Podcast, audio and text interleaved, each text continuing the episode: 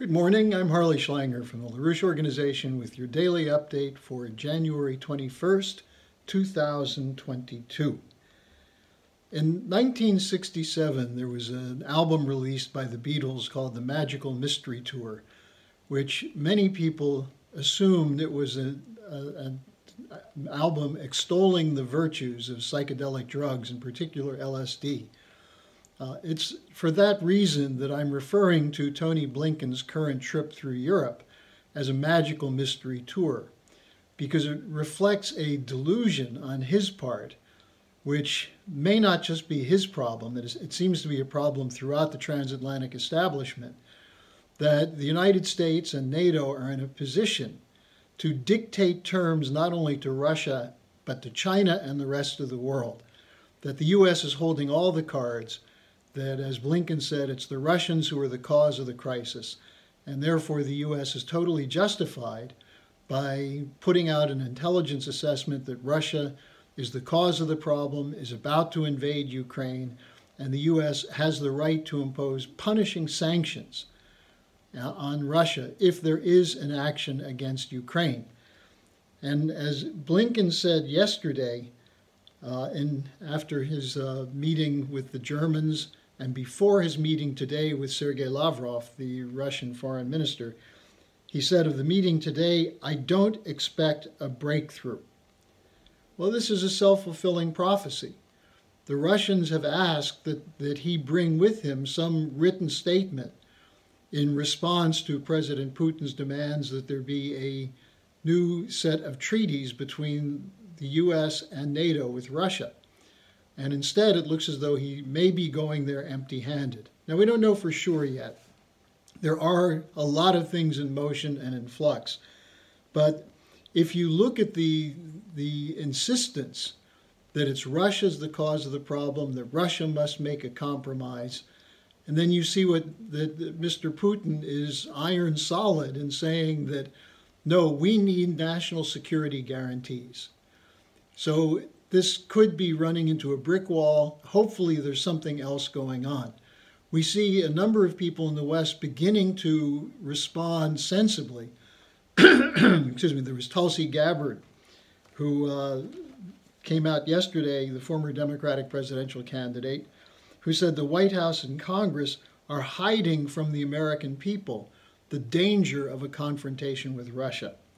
Uh, Tucker Carlson is continuing his rather sensible approach to this situation. He had a Russian specialist, uh, Clint Ehrlich, on last night, who used the same terms that, that Mrs. LaRouche has been using that the U.S. is sleepwalking into a potential conflict with the other biggest nuclear force on the planet. Now, Blinken, after his meetings yesterday with the German, British, and French uh, representatives, said we are in closer, closer consultation today than ever, and there's unity within NATO. Oh, really? Well, the Germans said they're not going to provide any weapons. Uh, the Germans are saying there should be a mediation, which they're willing to do. Uh, there are a number of Eastern European nations which are not looking forward to a war with Russia. And yet, when uh, Blinken met with Zelensky, the Ukrainian president in, in Kiev on Wednesday, he said, Don't worry, we're behind you 100%. Now, Zelensky, on his part, once again insisted that the Ukrainian uh, government be brought into NATO. And this is what one of the red lines that Putin has identified. Now, uh, what is it that Lavrov is looking for? What is it Putin is asking for? That there be legally binding agreements that go back to the promise of 1990 of no forward eastward expansion of NATO. No NATO membership for Ukraine, no further eastward expansion. And secondly, no placement of weapons in Ukraine within a four to five minute reach of Moscow. The Russians have said that without such an agreement, Russia will respond with a technical military response. Now, while this leaves the West guessing, we see all kinds of speculation coming out, including some differences between what President Biden is saying and what Blinken is saying. Now, Biden in a press conference spoke of a difference between a minor incursion by Russia and what would happen if there was an actual invasion.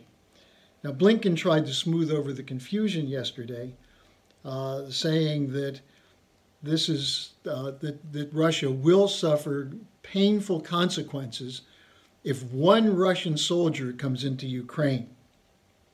Now, he also said that reiterated his belief that the present crisis has been created by Russia. And he said the U.S. has shown many years of goodwill to Russia. Now, does he really think that? There's been consistent Russian or interference by the West with Russian internal affairs. The sanctions around Navalny, the attacks on Russia supposedly for interfering in the 2016 elections, which is completely fabricated by U.S. intelligence. So the idea that the U.S. has shown goodwill toward Russia, the U.S. walked out of the arms agreements. So it's such a performance from Blinken is not only incompetent, possibly deliberately so, uh, reflecting a total distortion of U.S. behavior since the fall of the Soviet Union. But it's dangerously incompetent because of the potential that there could be an error or some kind of mistake that leads to a military confrontation that could lead to nuclear war. Putin is very serious. He's made this point over and over. Russia has legitimate concerns, security concerns. The government in Ukraine has within its defense and security forces what some people are calling hotheads, but are actually neo fascist militia who are spoiling for a confrontation in the Donbass region or in Crimea, which could lead to a provocation to justify a Russian attack. Then Ukraine would go running to NATO saying, You must come in and bail us out. Now, Biden has said sensibly that the U.S. will not get involved in a war in Ukraine. But what happens if the pressure is escalated by a confrontation in the Donbass, which includes the possibility of casualties on both sides? Now, Russian Deputy Foreign Minister Ryabkov once again reasserted the, the Russian position. There can be no compromise on the Russian treaty proposals. These are an essential element of guaranteeing Russian national security. Secondly, Russia will not respond to U.S. demands for withdrawing troops on the Russian side of the Ukrainian border. They make the obvious case that the U.S. has no right to tell Russia what to do with troops in its own country. Then Ryabkov said there's no reason for concern over joint exercises by Russia and Belarus. These had been previously scheduled, they're part of a defense alliance. And then he added, there's no plan for Russian aggression against Ukraine. But he insisted finally that Russian security interests must be respected and addressed through diplomacy. Now, finally, we, we hear what Blinken said in a speech in Berlin yesterday. He said the core issue is Russia's rejection of a post Cold War Europe that is whole, free, and at peace. Well, Mr. Blinken, in 2014, the Obama Biden administration was engaged in a regime change coup in Ukraine, which is the most recent cause of the confrontation and tension there the U.S., in the person of Deputy Secretary of State uh, Victoria Nuland, made the, the point on a, a, phone that was tapped in discussing with the U.S. Ambassador to Ukraine, Pyatt, that the U.S. was dictating who would replace Yanukovych after a coup. She admitted the U.S. had spent over $5 billion in the last decades building an opposition inside Ukraine, a pro Western opposition.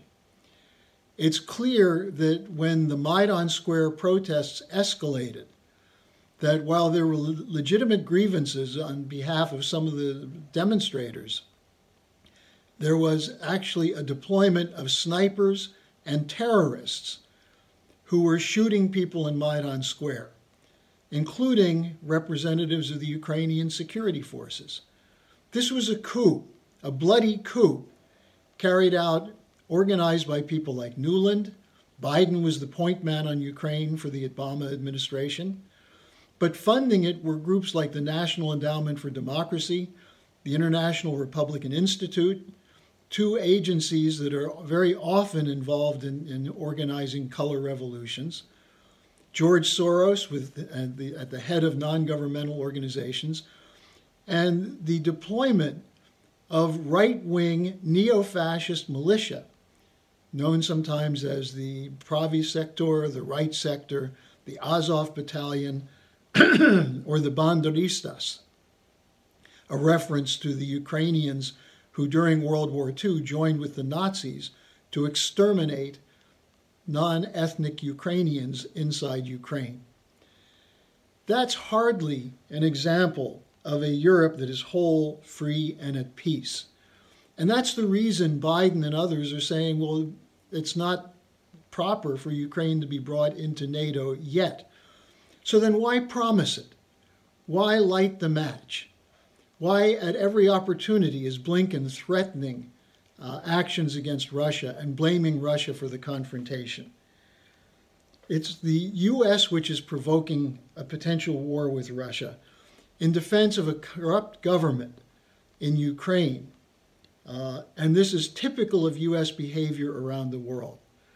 That's why I raise the question of whether Blinken is merely incompetent or possibly using psychedelic drugs as he continues with his magical mystery tour. Hopefully, his session with Sergei Lavrov today will, will bring about a sane uh, move, end to his tour. But the, there's a lot there that, that's to be doubted that that can happen. So, thank you for joining me today. Tomorrow, on the LaRoucheOrganization.com, we'll be having a discussion of war or peace over Ukraine. Uh, that's at, at 2 p.m. or uh, yeah, 2 p.m. Eastern Time, and you can pick it up on the LaRouche Organization and the SchillerInstitute.com. See you then, and see you again next week.